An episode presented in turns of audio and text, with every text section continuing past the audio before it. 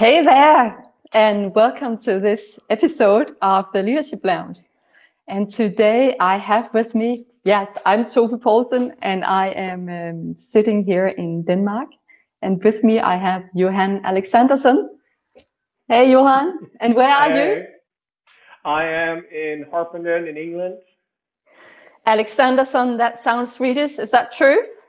That's correct. I'm born and raised in Sweden, and I lived there for 28 wonderful years. Now I moved over towards America, but not all the way. okay.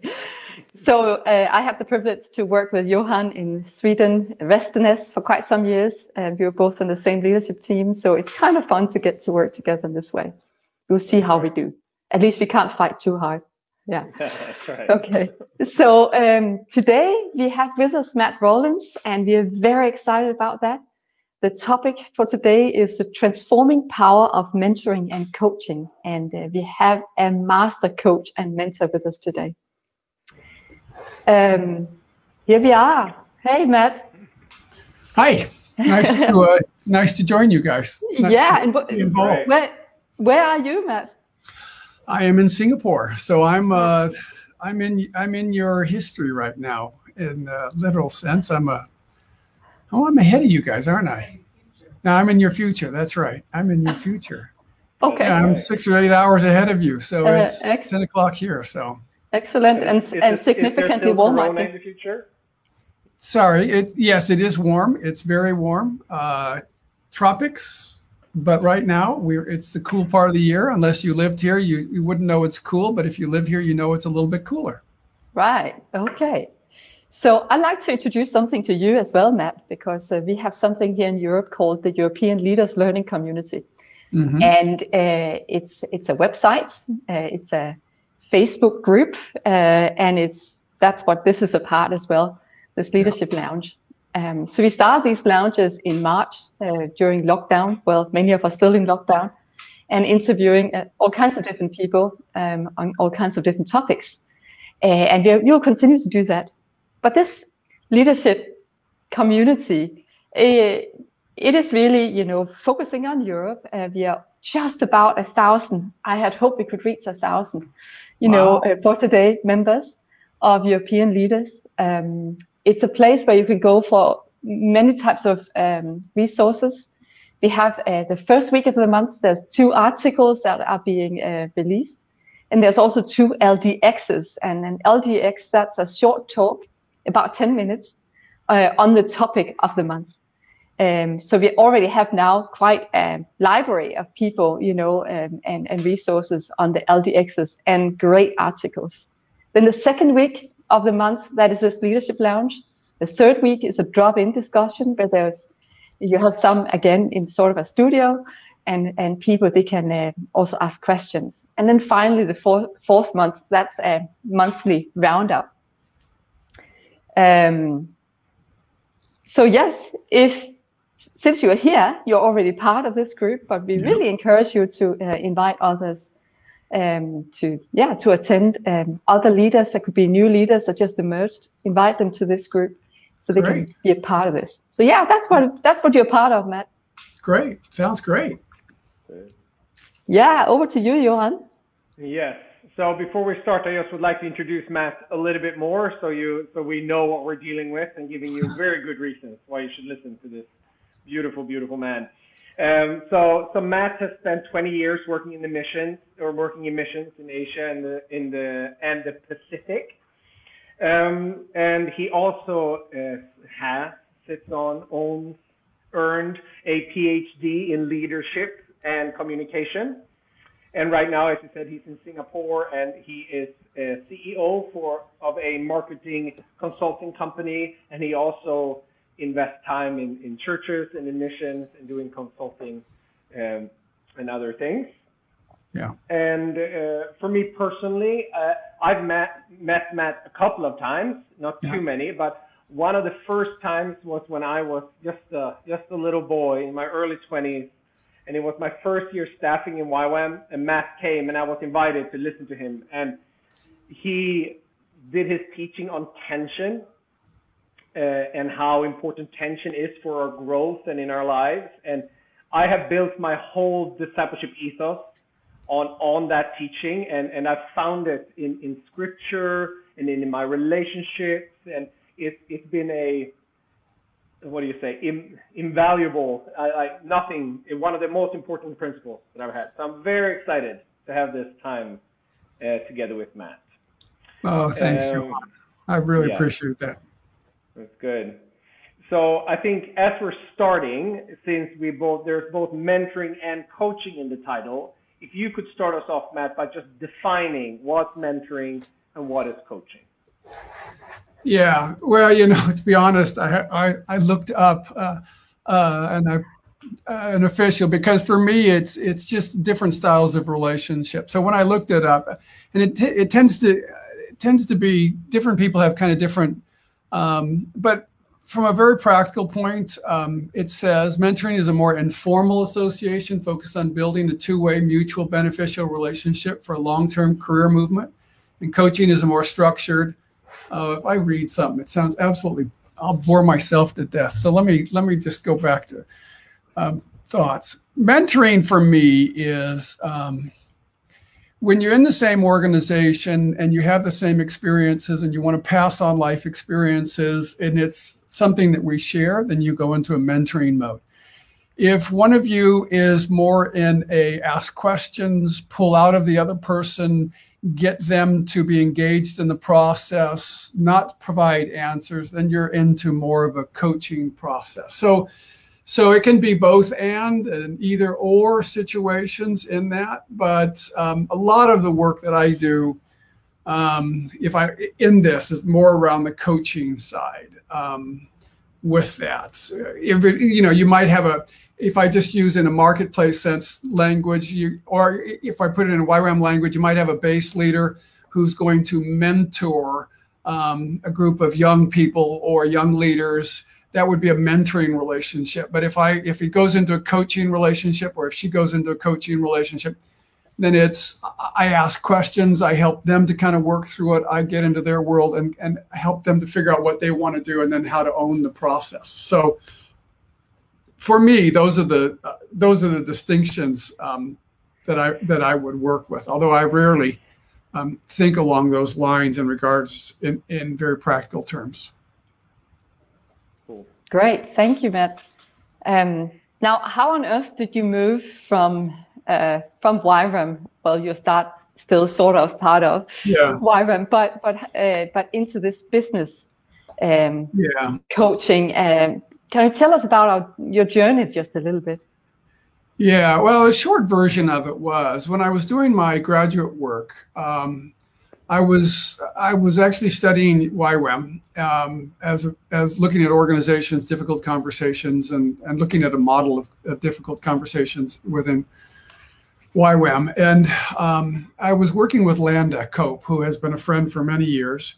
And when she was running the APCs, Advanced Principles of Communication, I would go in and teach for two weeks with her, and we would I would teach week on tension and leadership and then we do a week of processing. And in that week of processing, we would kind of um, tag team working with people and um, engaging people and getting getting kind of refining or for lack of a better word kind of developing an arts in that sense of engaging people and helping figure out what their perspective was now landa took it from a perspective of uh, the 360 model in regards to communication um, i i jumped from that into more of a coaching mode where uh, I wasn't interested in a position um, as a communicator, which is Landa's brilliance. I was interested in uh, uh, helping a person find their uh, their voice, uh, their leadership, and how to help them kind of walk into it. So I I did that for I don't know maybe 10, 15 years with Landa.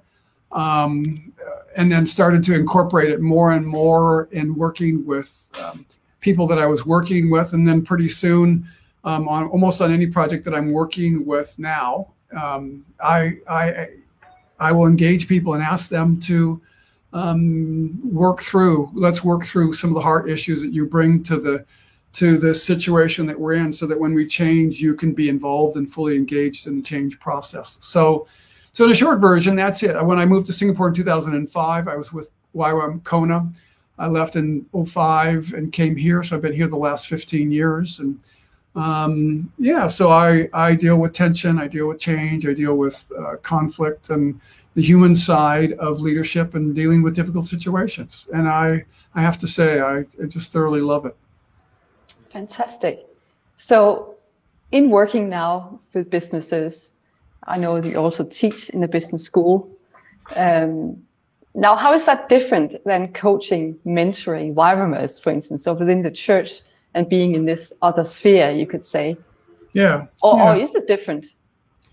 Well, you know, um, there's a lot of a lot of people talk about differences, and and from my perspective, I, I suppose I would say there's really not much difference because what it, what I'm trying to do is get down to the human issues. And I want to go beneath either the personality or culture or, you know, organizational dynamics. And I, I'm, I'm trying to go down to the deeper heart issues that are human. And when you get down to the heart issues, there, there's very little difference in, in people. People have the same basic dynamics. I'm afraid, or I'm frustrated, or I'm alone, or I'm angry, or I'm in pain. Um, and, and those things are common to us all. And so a lot of the work that I do is just helping people get to the human issues.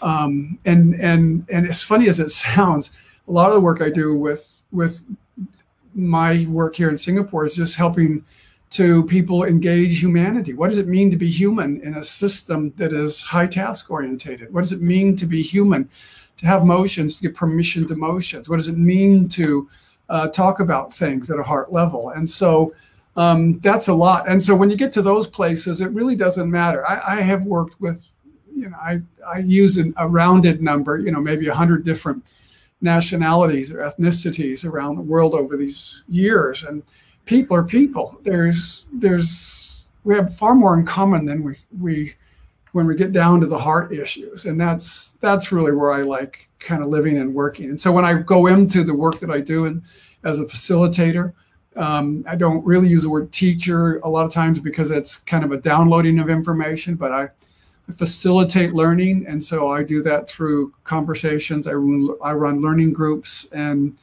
um, you know i have to say you guys um, i meet and work with more people in um, a month in my normal work here, just all spectrums of of life um, than I did in a year in my work with YWAM. So it's I just love the marketplace. I love engaging people. I love talking about heart issues with them, and I like to I use the language with them, even though um, you know some of them may not. Um, many of them, well, I don't know, are Christian or not, but um, I use a language of a sacred space. So we're trying to create a sacred space, and and uh, they um, that resonates with people because they want a place where they can share their heart. I think um, talk at a heart level and to her to be heard and not judged or fixed or solved or um, whatever the word we want to put in there.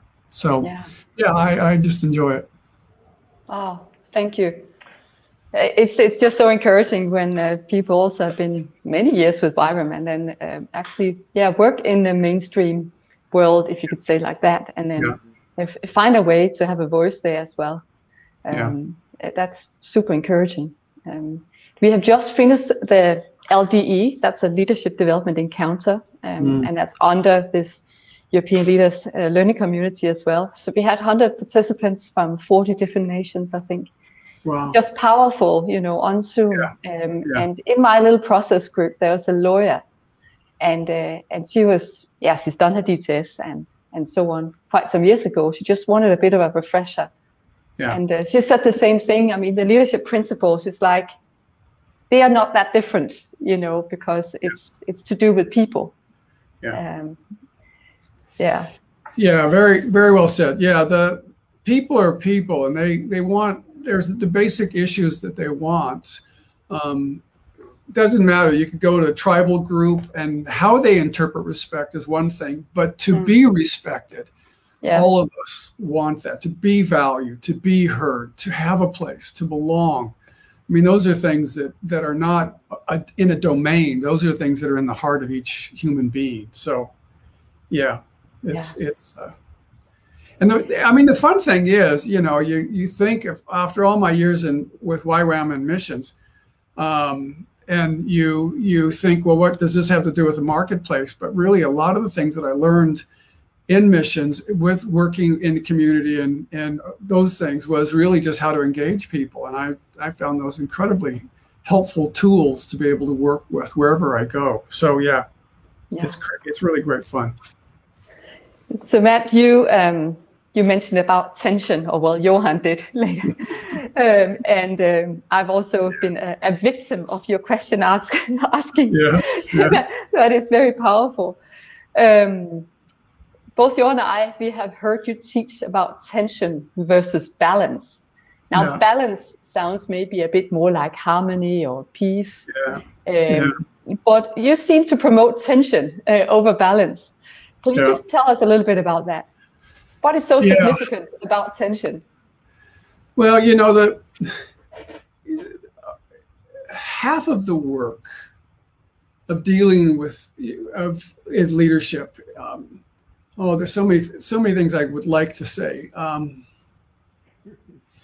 one of the orientations that I had to make in my own growth, um, I can remember years ago I was um, running down the road and um, there was to, you know, I, I'd been in missions for 10 years, had gone back. Uh, my mom was dying of cancer, and my Sarah and I were in Oregon for a break. And I was running down the road to get some exercise, and there's a couple of YWAMers walking up the road. And I was running down the road, and I thought, I don't want to run past them because I don't want to disappoint them. And so, but I didn't want to stop my run because um, I wanted the exercise. So I'm stuck with the tension of do I stop and meet expectations? Do I continue and do this? And so I was running towards them and I thought, ah, I'll just, so I did what I typically did my whole life is I turned around and ran the other way. And when I turned around and ran the other way, I had this, for lack of a better word, a divine sense at that moment. And the words that came to me were simply this Matt, you're not running from them, you're running from yourself.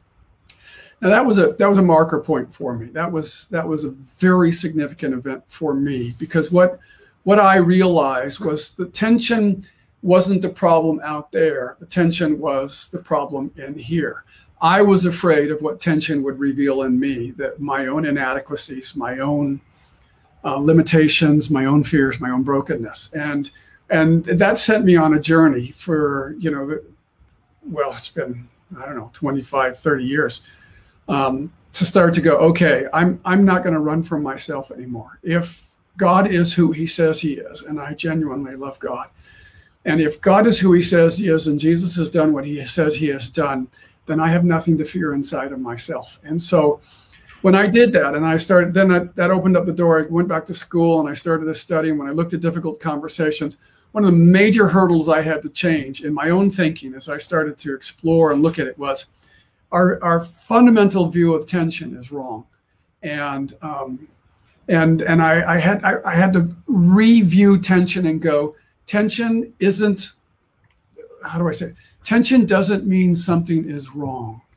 So when I went back, and again, there's hours and hours of teaching and communication and great dialogue around this. But the, I mean, if you go right back to the garden, God let us. So there's tension in the Godhead, and then God this is all before the fall. So then God takes a man and he rips a woman out of her. And then he says, Now you guys put it back together. And this is before the fall. Talk about tension. So there's tension in the garden long before sin has entered it. And then we've got a tree, and it's a tree of knowledge of good and evil. So we've always had a knowledge economy that we're struggling with in this world. So God allows tension through a tree. And then he allows the serpent to come into the garden. And this is long before anybody, well, not long, but this is before Adam and Eve have made some very serious choices. And so God's view of tension is radically different than ours. Um, and, and in fact, his the very name, his very self definition, uh, it has tension in it. Is he three or is he one? Um, so so uh, there was a fundamental shift that I had to start to go back in, inside of me. And and let me be the first to say, you guys, and I, I want to be really clear with this. I'm a coward at heart. I don't like tension. I, this is not oh yeah, now I walk to where I, to this day I don't like tension. But what it gave me was freedom to be able to go, okay, God's not afraid of tension, therefore I don't have to be afraid of tension. So I got to put my big boy pants on and I got to walk into a situation and I got to try to talk about it as best as I can. And mm. I'm still in process, I'm still working it out, but for me that's been a radical radical uh, part of my leadership in this process the tension the difference you know that there's difference in um, two people, and I, and that creates tension. And, and God loves diversity, so God's the author of tension. And I think there'll be tension in heaven, personally. Um, but I don't think it'll scare us because we'll have nothing to be afraid of. We'll walk into go, oh, what a great opportunity for God to show up. Well, what is God going to do now? Because this is going to be more exciting than before. So, so there's an orientation that we have to shift. Uh, it's a huge one, but it has to begin within within me, within myself, and and and so as I started to do that, that that then started me on this journey of saying, okay, God, help me to see tension from your perspective, and mm-hmm. what are the principles that you work with. So I have a model that I've developed over the years that I work with, and I write, and I do a devotional, and you know all kinds of different things. But really, the the, the kind of the that point that I'm always working with, trying to help people realize is um, for most leaders, um, those fulcrum points, those leverage points, are how you deal with tension. And to the degree that you deal with tension, to that degree will the quality of your leadership and the effectiveness of your leadership in the, in the kingdom of God be held and maintained. Um, and that's both wonderful and terrifying, um, all at the same point. Um, so without going any anything more, you kind of you got to try to shut me up, Tove Johan. And, and so, yeah. No, this this is brilliant. Just one more question alongside this, then, um, Matt, and that is like, uh, what do we need to overcome in order to embrace tension? You say you're still struggling with it in a sense, you know. That's well, bad news for me because you've worked on it for a long time. Yeah, I, I think Paul makes it really clear that that we are in process. So there's the tension of being saved and working out our salvation. So faith and work. So is it are we is it faith or is it works? And so when you start to really read the Bible, you realize that without a without a tension, without a, a, a for lack of a better word, a biblical view of tension, um, you won't even be able to interpret the Bible because if you think of it like a problem to be solved, um, you're going to be confused because, well, is it faith? Well, is it works? Well, is it the future or is it the present tense? Am I saved or am I working out the salvation? Is it, you know, all of this, all of these processes with it. So, so the, so the, the essence of it is here's what I, when I'm working with people, here's, here's 25 years of work in reduced into a very simple point. And the point is simply this, the point of tension is to learn how to show up with with minimum anxiety. Um, and, and I'm better at that. I'm much better at that. So, so the, the goal is to be present in the midst of tension and to with minimum reaction. So the first thing God does is he shows up in the garden.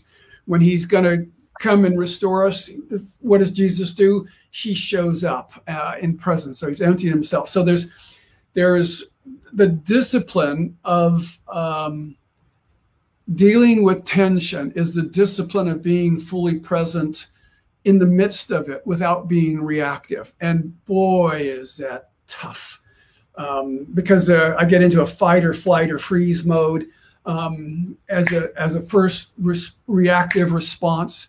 Uh, it's not evil; it's just limited. It's just, um, yeah, the dynamics of that process. Yeah. That's great. Thank you. Love it. Preaching to my soul. This is so good. um, yeah. So we, we have a we have one question here from from the audience. Good. And uh, it's a common one because I talk about tension and I talk about the necessity of difficulty in our lives to grow significantly. And this is a question I get often too: is that how can we make sure that tension doesn't rip us apart as a leader? when when is when is tension not helpful anymore, or is it not tension anymore? Then by definition. Yeah, yeah. Well, there's if we if we did a bell curve, on the one side of the bell curve would be apathy, on the other side of the bell curve would be stress, and the top of the bell curve would be tension. Um, and so, you, if you get too much tension, you dip over into stress. If you don't have enough tension in your life, you're on the apathetic side or you're not engaged. And so, a healthy level of tension is needed in a life in order to keep us fully present in the process. And so, what what often happens, Johan, and it's a great question, is the question isn't tension because you know when we use the language of either fall apart or break apart, what you're really tapping into is control. And what tension re- reveals uh, and cuts to the core of is my need as um, to be in control. And what tension provokes us at the deepest places of our heart is, um, Matt, you're not in control. And the illusion that you have you are in control, I'm going to tear that down. Now, let me let me let me just qualify that that the fruit of the Holy Spirit is self-control. So there's a healthy part of self-control where I'm in control of myself by choice in the power of the Holy Spirit, which we would call character versus the fleshes need to be in control, which is rooted in power, which is going to be rooted in position, which is rooted in self preservation. Um, we are called to give our lives away. So, the, the very definition of leadership from a biblical, as far as I can figure out, um, is servant. And the, the one definition of a servant is they're the one person in the household that's not in control. Um, and so you're what you're really when you ask the question, you're really not asking about tension. You're asking about I'm terrified of what it's going to reveal if I if I really am honest and authentic and and show up in the midst of this thing, I, I might lose it and people might see me in the wrong way. And so you you've got fundamental things going on there, Johan. That is a that is that is a challenge for all of us um, that we you know it's to learn to walk with a limp. It's it's it's to learn the thorn in the flesh. It's to learn to to go okay god um, i die daily. There's a reason why paul said he died daily. It's because there's this discipline of saying i don't i, I want to be captured. I want to be a slave of love. I, I want to be held in his presence and i want to be authentic in that way. So i think that's for me when you ask that question you want what the question is not uh, you know, about tension. The question is, um, it's going to get outside of my ability to control it. And the, un, undefi- the that unspoken definition of leadership is they're always in control. Um, and I, I um, there are moments when a leader um, cannot be in control. Um, and, and, go back to what um, Tovid asked a question earlier on this whole thing of tension and balance. And I, you can use balance in a couple of the word balance in a couple of different ways, but I, in the way we use it, um, oftentimes I don't believe balance is biblical. I think the, the biblical emphasis is on order. So what we actually are looking for is in um, a risk-based order. So uh, he Paul says to have order in your community, but he never talks about balance. Balance minimizes strength, whereas order maximizes strength. Um, and, and so there's a risk in order, and balance tends to minimize risk. And so um, I, am not a real strong proponent of a balanced life um, because that's what we're really saying is we want to remove all the tension. And then I don't think we're in a biblical position anymore. I think we're in a biblical position when we say, what's what do we what do we structure ourselves around? What's the essence of our identity? How does this create an order? How do we express this order as we go into the future? in a, in a vision or a mission statement. Um, and then how do we negotiate through the tensions that it arises? I mean, if so, yeah, that, so yeah, those are my thoughts. so good. And I would say I, am feeling the tension right now because to move on to the next thing or to continue because I want to, I want to ask you about control. I want to ask you about emotions. So there are so many good things here that we could keep on digging for hours, but yeah. I'm, I'm going to give in to myself and move on to the next question because there are other things we want to have your wisdom on. And as I said in the beginning, you've written a couple of books. Uh, could you just give one book that maybe you've written that has talks about tension in it for just as a reference? Well, I've, I, I've got a couple of books that I write. Um, you know, the, the best thing if people are interested in this, I just put out uh, um, a, an app with I've written devotions for years around tension. So it, the app that you can use on a phone, actually you can download it on a computer now as well, but it's called Broken Top. Um, it's a mountain in Oregon, but it also signifies that uh, leaders are dealing with broken tops. Um, so it's just called Broken Top. Um, and it's a devotional app and um, they can that's got uh, two years worth of devotions dealing with tension and being present. And uh, anybody can get it. It's free. Um, you can find it at uh, Apple or Android or any of those. So I, you know, from my stuff, um, I've got a number of books. I write for the marketplace. I've written one on um, I, am trying to deal with humility, uh, presence in the midst of tension, and then I've got some for the church as well. So I think there's uh, 16 or 17 books that I've that I have out there. But the really kind of the place to start um, for people that are wrestling with, okay, how do I look at this? Um, the devotions, it's 300 words. That's what I'm working towards on those.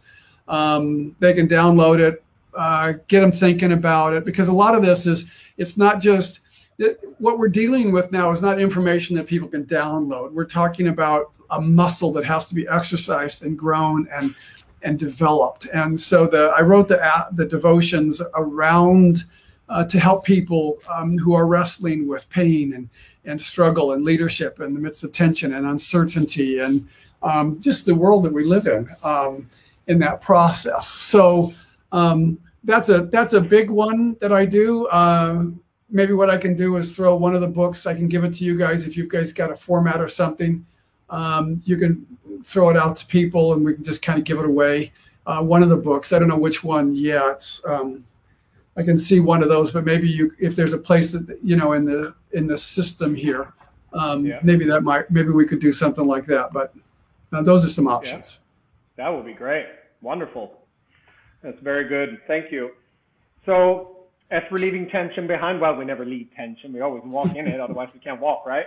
Um, so moving on to the next thing, it's, it's also so I work with DTS and I work with young leaders quite a bit, and and a lot of them, quite a few of them have asked me lately is that uh, how do how do I start with becoming a coach slash mentor and or no.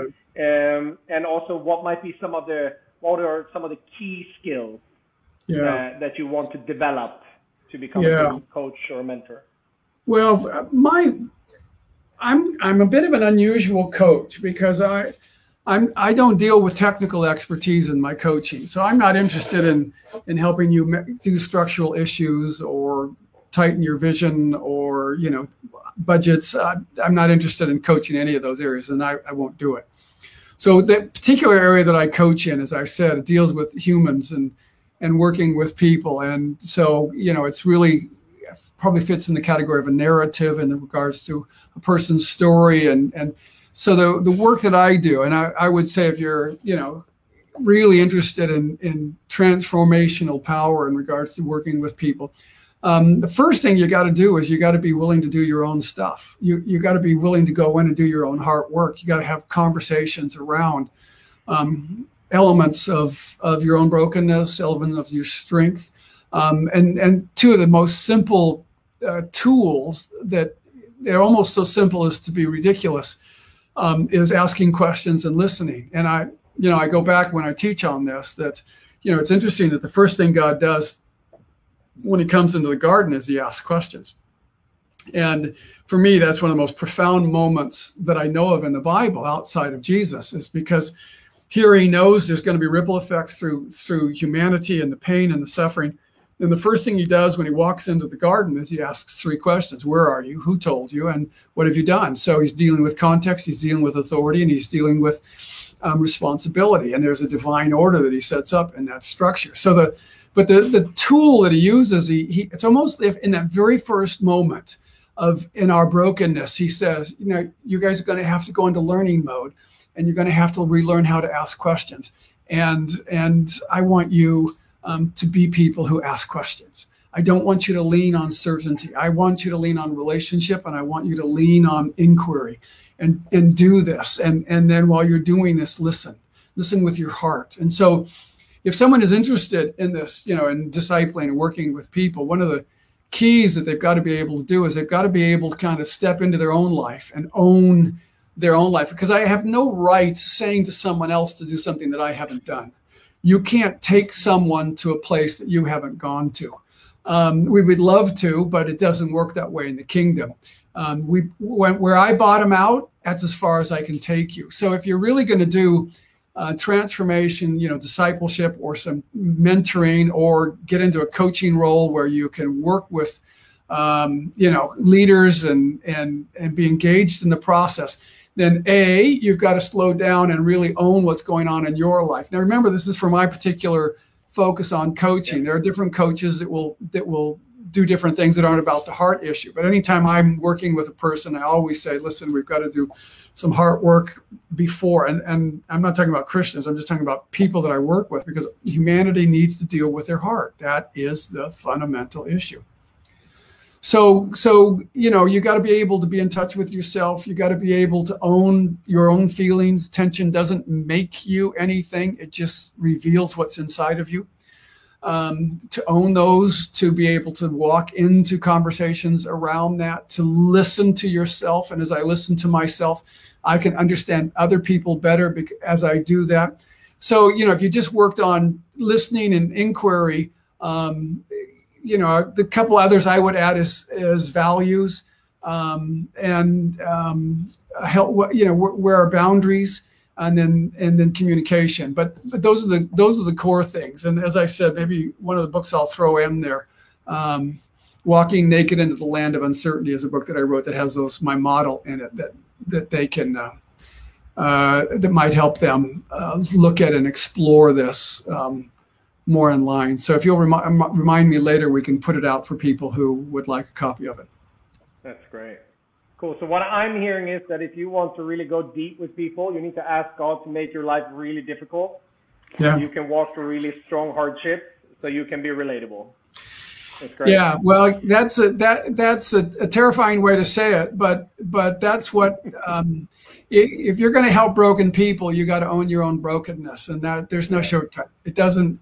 You don't. Yeah, there's just no shortcut to that process. That's great. So uh, I think that's good. I, I, I, did a coaching course with Wolfgang and them, and then one of the, the principles there is, is this, uh, what do you say? Good good question rate is come comes out of a genuine interest and yeah. learning to love people well. So you ask yeah. the questions. Yeah. Um, but to love well, vulnerability is, is an important part, and be able to relate to that. Do you yeah. have any thoughts, or what would you say? How does vulnerability play in in coaching and, and mentoring? Yeah, no, I, I, uh, vulnerability is a really important word. I've, I've been wrestling with humility these last years, and um, I'm trying to get it into the marketplace. I'm trying to leverage, and some of kind of the researchers in the marketplace are using the word humility. So I'm trying to bring in a biblical language for humility. Um, so, so vulnerability has would have three parts to it. So humility. So Andrew Murray says sinner, saint, um, and created. But I can't use that, that language in the marketplace. So the language I would use is finite, broken, and gifted. So those the aspect of vulnerability has three pieces to it in humility. So I'm limited, so I don't know, and it's okay not to know. I'm broken. Um, yeah, I'm broken. I've got shadows. I've got issues going on in my life that I I need grace for and then I've gifted um, a vulnerability. Sometimes the greatest gift of vulnerability is just to be your gift, is to just uh, express your gift. Um, in an authentic way that makes space for someone else. So vulnerability for me translated within a grid of humility would be uh, it's okay to be limited. I don't know, and it's okay. It's okay to work, uh, walk with a limp. I'll use that language um, because I have a pieces in my life that I have to continually not train. You don't train the flesh; you you take it to the cross. Um, and then uh, I have a gift. I, I bring a gift, and so vulnerability is the combination of those three expressions in our life in a way um, that represents who God is as clearly as we can. So good. Um, so another question that, that's related to mentoring and coaching uh, when it comes to the skill part, and, and I run into this in, in DTS too, but also another, is, is, the, is the question of confidentiality. Yeah. Because it's this thing, I, I want to feel safe that I share with someone and that it yeah. won't be spread, but at the same time, authentic growth happens with others and, and it, it needs a bigger, you need a bigger group and other people and and it's it's always a tricky balance with with how, yeah. how do I balance confidentiality? And it's yeah, well, again, I, I, I wouldn't use the word balance, but I know what you're trying to ask. Um, so, so, what I do is like I run online coaching groups, um, And and I, I think sometimes what we need is vulnerability within a group and learn to be able to speak within a you know a group. Usually about six is a good number, but to practice being vulnerable in a group and sharing. So I, I, this last year I've been running online groups where we practice um, sharing and talking about vulnerability and engaging each other.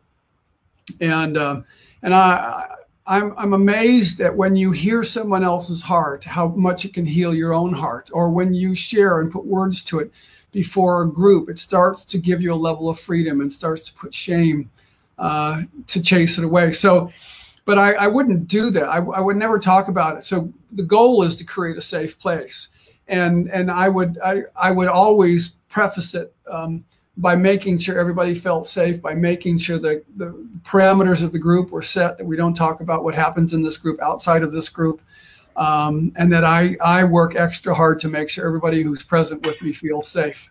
Um, because it only takes one one faux pas uh, where know, confidentiality is is abused before people go this is not safe. And and you know you can you can you can't make many mistakes when you're talking about uh, a genuinely safe place. So i'm i can be a bit fierce at times around safety when when if people aren't being safe because i it's such a high priority for the group that i'm working with in that process. So so you've got to kind of set up a, a, an actionable agreement about what are our boundaries and what are we what what makes safety and then in our sharing if something is shared here does it share outside of here and it doesn't and it shouldn't.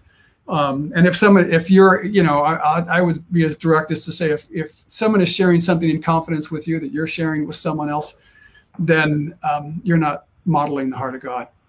Yeah. Um, that's good. Yeah that's really good. And uh, i think uh, the last one for for in this, this section of questions here what what will be some pitfalls for coaches and mentors to look out for? Oh. Well, you know, the funny thing is, I don't, I don't set I, I don't, I don't think of coaching as a vocation. I just think of coaching as expressing who I am. So I, I, I sometimes I have a, a bit of a funny hat when it comes to coaching because coaching is a skill that people put on and put off. But I, it's not the way I view coaching it's just the way God made me. I ask questions. I'm interested in heart issues, you know. So they would be the human issues that will get you into trouble can translate into coaching on that side. So when I'm, you know, when I'm working with coaching, or if I'm in a coaching mode, I've got to figure out how to be authentic, how not to judge, how to be genuine and, and real, and speak the truth in love to the situation. Um, I've got to be authentic and listening in that process. So, so the genuine, genuine communication uh, pitfalls. Uh, don't say something uh, I don't mean, or you know, or um, twist the truth, or imply, or infer, or you know, all of those are going to be related to the coaching side of things because coaching is, in essence, communication. I'm creating a safe place. And remember, this is my I'm not talking about the broader spectrum. I'm just talking about mine. That when I'm working with someone, um, I, I, want them to know that in this relationship, you know, and, and my coaching once, even though they're when the contractual side is done, for many of them, I maintain a relationship for, you know, sometimes for years, um, where we we can write and talk to each other. Uh, I just got a note from a guy who moved to the U.S. and I would work with him here in Singapore, and you know, he just he just it's natural for him to talk at a heart level with me, um, and I value that, and I that's a really important part of the process. So, yeah. Good. fantastic! This is this is so good, and I feel the tension of. Uh, I feel like I want to take notes during this, and it's kind of hard, you know, being being a host here. Yeah, it's so good, Matt. Um, I was thinking of a quote just as you were talking. Um, and this quote says, Forgive yourself for not knowing what you didn't know before you learned it. oh, I like and, uh, that. yeah, I thought you would. Um, because, yeah, we, we feel this tension often also as leaders that a sense of, uh, oh, you need to have the answers. Yeah. And, uh, and the most freeing thing you can do in that yeah. in that setting is to just be able to say, I don't know, you know, yeah, but right. I can try and find out, you know. Yeah. Um, and, and you and don't have to be in control. The nice thing in the world that we live in is we don't know. We honestly don't know what is going to be happening in a year. Um, and unfortunately, you know that should bring freedom to us it doesn't but it should because it's like well okay then i just get to be authentic and show up today and tomorrow and the next day and then whatever i'm in in that day god will give me the grace for and because i have a value set that is eternal i can continue to walk into things regardless because my value set won't change exactly we'll probably continue learning in the next life i'm pretty sure yeah, about it absolutely yeah. yeah so here's another question for for you well, it's probably no secret that that our mission, Youth Mission, we are not, or generally not, world champions in having crucial conversations. Would you agree to that? And yeah. if so, I knew you would. And if so, why do you think that is? Oh, you know, your greatest strength is your greatest weakness. And YWAM has a great strength. We're a high task orientation. We're yeah. we're focused on getting a job done, and anything that slows that down uh, terrifies us. And so that that great strength turns into a weakness where um, the the the um, the challenge of slowing down, of reflection, um, you know, I run into it's not just YWAM. I run into this here in Singapore. Singapore is a meritocracy. We're defined by what we do. This is a part of the very essence of our being. People who are drawn to YWAM are people who are drawn to who are action orientated. I want to get stuff done. I don't have time for all this other soft skills stuff. Just let's go out and save the world and get the you know real men go out and do evangelism. All this other stuff is for wimps. Um, but but you know, you again standing back, you the the culture of YWAM is a great strength, but all cultures have a weakness, and the weakness is we won't slow down, we won't ask the difficult questions at times, we won't kind of talk at a heart to heart level. I think we have moments where that happens, and those are very precious moments. But um, our our strengths distract us. Um, and so I, I think part of it is recognizing when our strength serves us and when our strength sets on our brokenness um, then it becomes unhealthy and it becomes a task orientation to prove.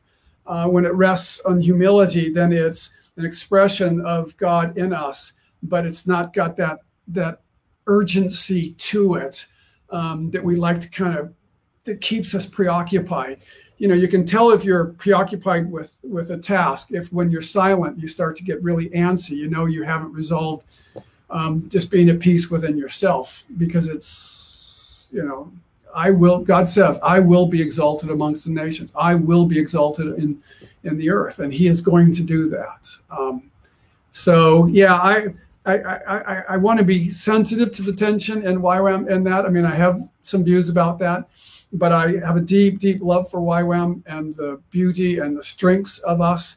Um, and I think, you know, a, a good discipline um, that all organizations and all people have to learn is um, how do we deal with the tensions? Where is it a strength? What did my, you know, what did my family teach me? What's helpful about that? And what do I need to relearn in this process? Because it's it, it's a huge uh, issue for all humanity, not just YWAM, but for all people, all organizations, and all issues. Great. We, we actually have a question here from Ian, and he's asking, um, do you have a good example or good examples of times you helped someone move forward when they felt stuck, like in ministry, life, and other. And um, I guess that's that's a crucial conversation there. You know, um, can you well, give an example? Yeah. Everybody, I every person I work with is stuck. so, so take your pick. It doesn't matter. I, you know, there's a friend whose 16 year old son needs to have a conversation uh, you know. So everybody you, you you might as well just think of it this way. Everybody you're dealing with is stuck in one way or another. And that doesn't mean they're evil. So paul goes from the beginning of his ministry he's the least of the apostles the middle of ministry is the least of the saints and the end of his ministry is the worst of all sinners. Now how did he go from the least of the apostles chosen or you know who should have been one of the group to the worst of all sinners? Well, there was just a, a deepening heart revelation of of his own heart and his desperate need to be saved from his own Pharisaical righteousness. So, every per, Ian, it's a great question, but but mm. um, it presupposes. Um, so, if I just go to the question, um, it presupposes that um, a few of them are stuck. Um, there's nobody I'm dealing with, either at an organizational level, at a team level, or at an individual level, It isn't stuck in some way. That's the nature of a broken world. Um, and so the the the work of listening, the work of of helping someone um, who is um, oh, I mean, I got notes of pages of people and note because I, um, I, I take notes when I uh, am working with someone of um, you know someone who is comes you know. Sorry, I, I just have. I, I can help you, Matt. Thank I can you. help you. Thank you. Save let's, me. let's let's just use me.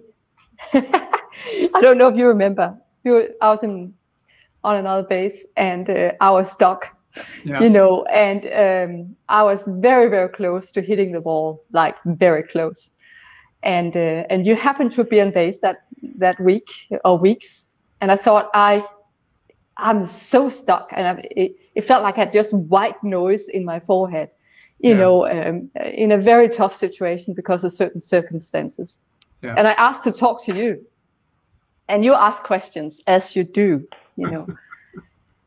and um, he says, "Oh, so hey, what's going on?" You asked. So I'm I'm stuck. I said, um, I um, I have white noise and I can't think. And you said, and when you can't think, what happens? Said, uh, it was like I'm I'm an ideas person. I will get ideas, and I had no ideas come for several several days. you know, it was just quiet. Yeah. And uh, and you said, and and what happens? And I thought, I don't know. And I am not working. You know, not like working, but I am not functioning. Yeah. And I couldn't I couldn't spit the word out. It's like when I can't think, I can't. Then then you said, then you die. I thought, yes, yes, that's right. Then I die and I'm dying right now. And you said, okay, th- this this is simple. You need to get out of here, like right now, this week, not next week. Uh, if you wait until next week, you will have somebody to come and pick you up, and it will take take two years to be picked up. You can't do it yourself. But if you leave right now, you can probably pick yourself up. You know, I was like, okay, and it was actually what I needed to hear. You you, Yeah. you got me unstuck in a situation I couldn't think, Yeah. and you helped me to think. You know, Yeah. Well, I don't know if you. I loved your honesty, Tove, and and you know we've been friends for many years. Um, but you know, you, if you listen with your heart to people, with with no judgment, and you hear, um, then you're not afraid of results. And I, I wasn't. I'm not afraid of of walking into pain with a friend. I'm not afraid of entering into their lives and.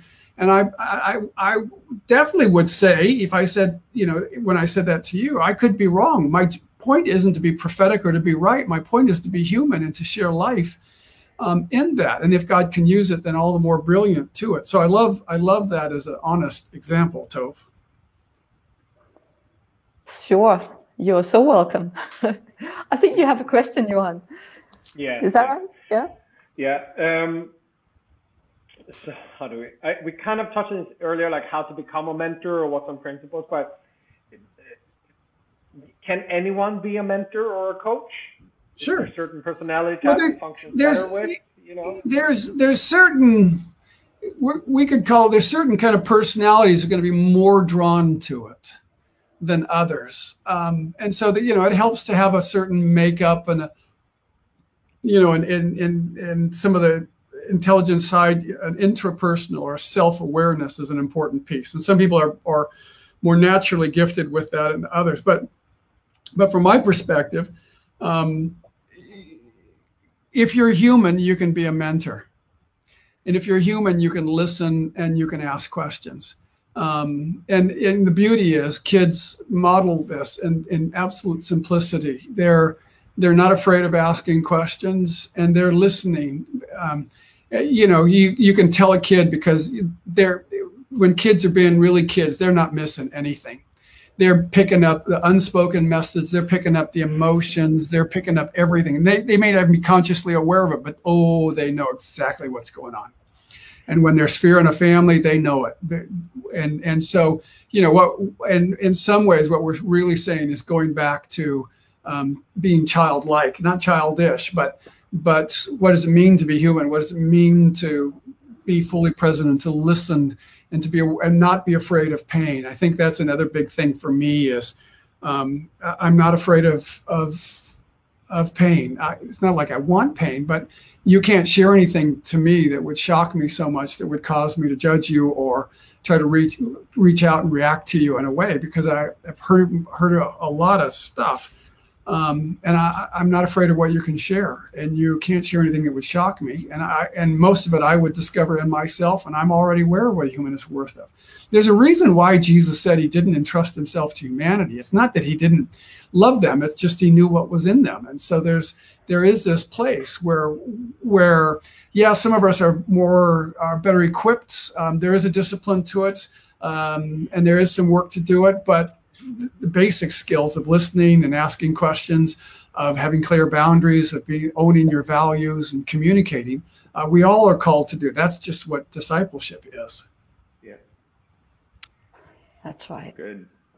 Well, Matt, we have a question. It might be a little bit of a tension question here, but you love tension. So um, we have warned you ahead of time, but in every leadership lounge, we always ask this question um, yeah. in order to learn, you know.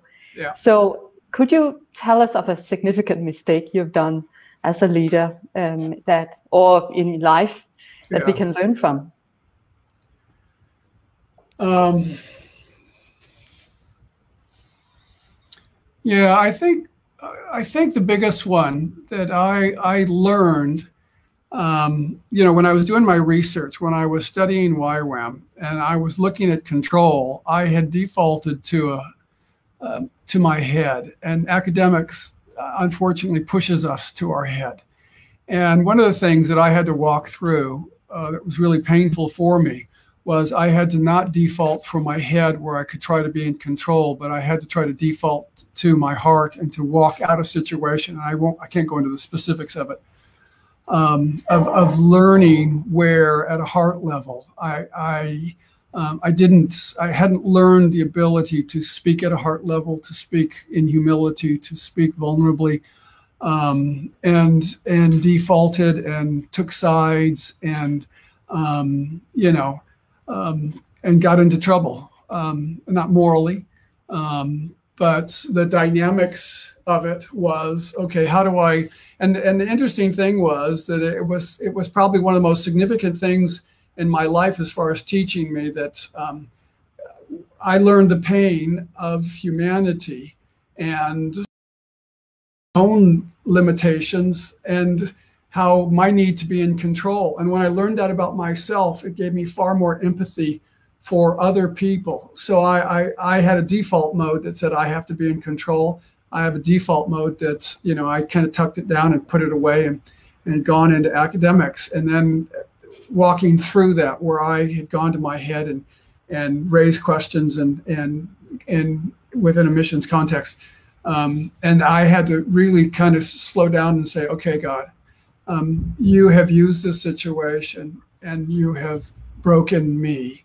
And I embrace that and I own that in my life. And um, I, I think, again, that was a significant point in my, because I had finished my PhD which took me from an academic point of view to a human point of view that said this is what all of us are terrified of that that we're we're terrified of making mistakes. And and and the accusation or being feeling like you know what you're doing um, and I, I had to just own that and go okay I, I get it now. I get what people are terrified of. I get why people are are dominating controlling seeking power because uh, it's terrifying and um, and I, you know, I went through a season of panic attacks, um, anxiety attacks, and all of the kind of emotional things where I finally just had to learn to say, okay, God, um, I at a heart level, I have to let go, and I I I understand the human need, flesh's need to be in control. And it took me a couple of years of, of really some hard work, some painful hard work to get to the place where I had to say, okay, God, I'm, I'm, this will give me, thank you for this. Thank you for this situation that I had to walk through um, that allowed me to um, trust you at a new level so that I could be empathetic. So that anytime I'm working with someone, I'm thinking, oh, I know your pain. Oh, I got your pain. I, I understand the terror of this. And I bring no judgment and I, will walk with you through it. So I, um, I, I, as I said, I can't go into the specifics of it, but it was a, a really painful situation where I just felt like someone had stabbed me. Um, but it, it, a good God gracious, kind, loving, uh, walked with me and, and said, "Come on, bud, we're going to do this. I'm going to teach you through this, and we're going to learn." And I, I did. It was a it was a, a life-saving event because it's really what opened the door for a lot of the work I now do with executives and and people um, that are stuck. I understand stuckness um, in that process. So I'm not sure that's specific enough, but that'll have to kind of that'll have to do. I think we're about out of time. Yeah, that's yeah. beautiful. Thank you so much. That's so good. Maybe us as we're going in for landing here then, what are maybe one or, or two books that you read in the past month or maybe in the past years because it is so significant that you could recommend to us to, to dive into to grow ourselves and yeah i was trying to think about that um, i think a really good book it's not christian um, it's ronald heifetz's book adaptive leaders where he's, he's work, looking with leaders dealing with um, values and how do we adapt to an uncertain world. Um, that gave me some really good work. Um, also, um, I can't think of the name of it. Um, I was a psychiatrist. Um, anyway, I um, oh, I'm embarrassed now because I've read it three or four times. Um, uh, Google can take care of that. Yeah, I should. I should. Uh, I'm looking. Adapt leaders. Adaptive leaders. His name is Heifetz. He's a Harvard professor. Ronald Heifetz, H E I F E T Z, um, is the, is is his work. He's got two or three books on adaptive leadership. That's a good book that I you know, it's a thick, it's a good book. It's it's not obviously a religious book, but it deals with the human dynamics and it gives you a, a nice way to look at it. Um, yeah, so thanks, Mark. The practice of, adaptive leadership, tools and tactics for changing. He's got two or three books out there all around adaptive leadership. You could find one of those in that process. Um, if you give me 30 seconds, I could look up on my leadership notes. Um, um, Friedman, um, Edwin Friedman, is a great book, uh, probably one of the best. It's called Failure of Nerve.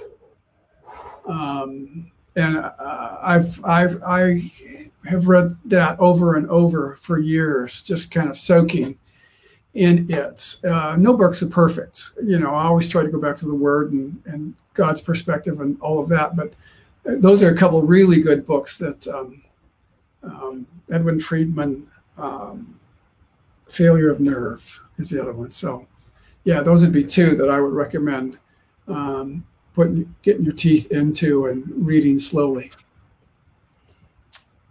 Beautiful. Thank you so much.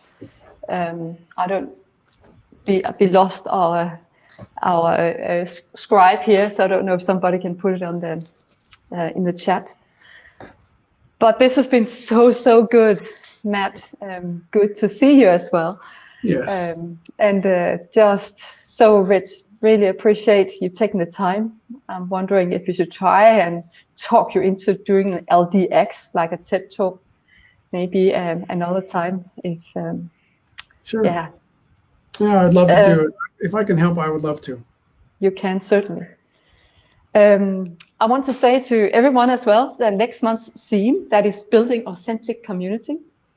Uh, and we have Jose Lista as one of those doing the LDX. There's like little TED talk type thing. And uh, we have Johnny and Jan doing one as well. There'll be articles by Joachim Magnus that works in Oslo and Rune working in Romania. But we really want to highlight something we are very excited about, and that is uh, FutureWise. Some of you have heard about it already. So February the 22nd, we will have a two-hour online leadership summit called FutureWise, and uh, we'll try and have this like four times a year. Um, there will be really top quality input uh, from from leaders also outside of our mission to speak into us. Uh, this time we have Patrick Dixon. Uh, he's a futurist. He's a forecaster, um, and uh, he's also um, well, uh, he's top speaker, a top-notch speaker. You can you can look him up online as well. He has a website called globalchange.com just to get to know him a little bit. He's one of the yeah the most famous, well-known uh, futurists. Um, so we are very lucky to have him, and uh, we will also have a Benedictine monk uh, that's going to come and share with us about being radical. And this word radical, it actually means literally to return to the roots. So in one way, we're both returning to the roots together with this monk, and then we are looking forward uh, into the future. What is the future of missions? What is the future um, of the church? Uh, how can we navigate in this field of the future? So uh, very much looking forward to that. Um, we are advertising it also both on uh, in this Facebook group of ours, but also online um, on the ELLC um, website. So don't miss that and tell your other fellow YWAM leaders here in Europe.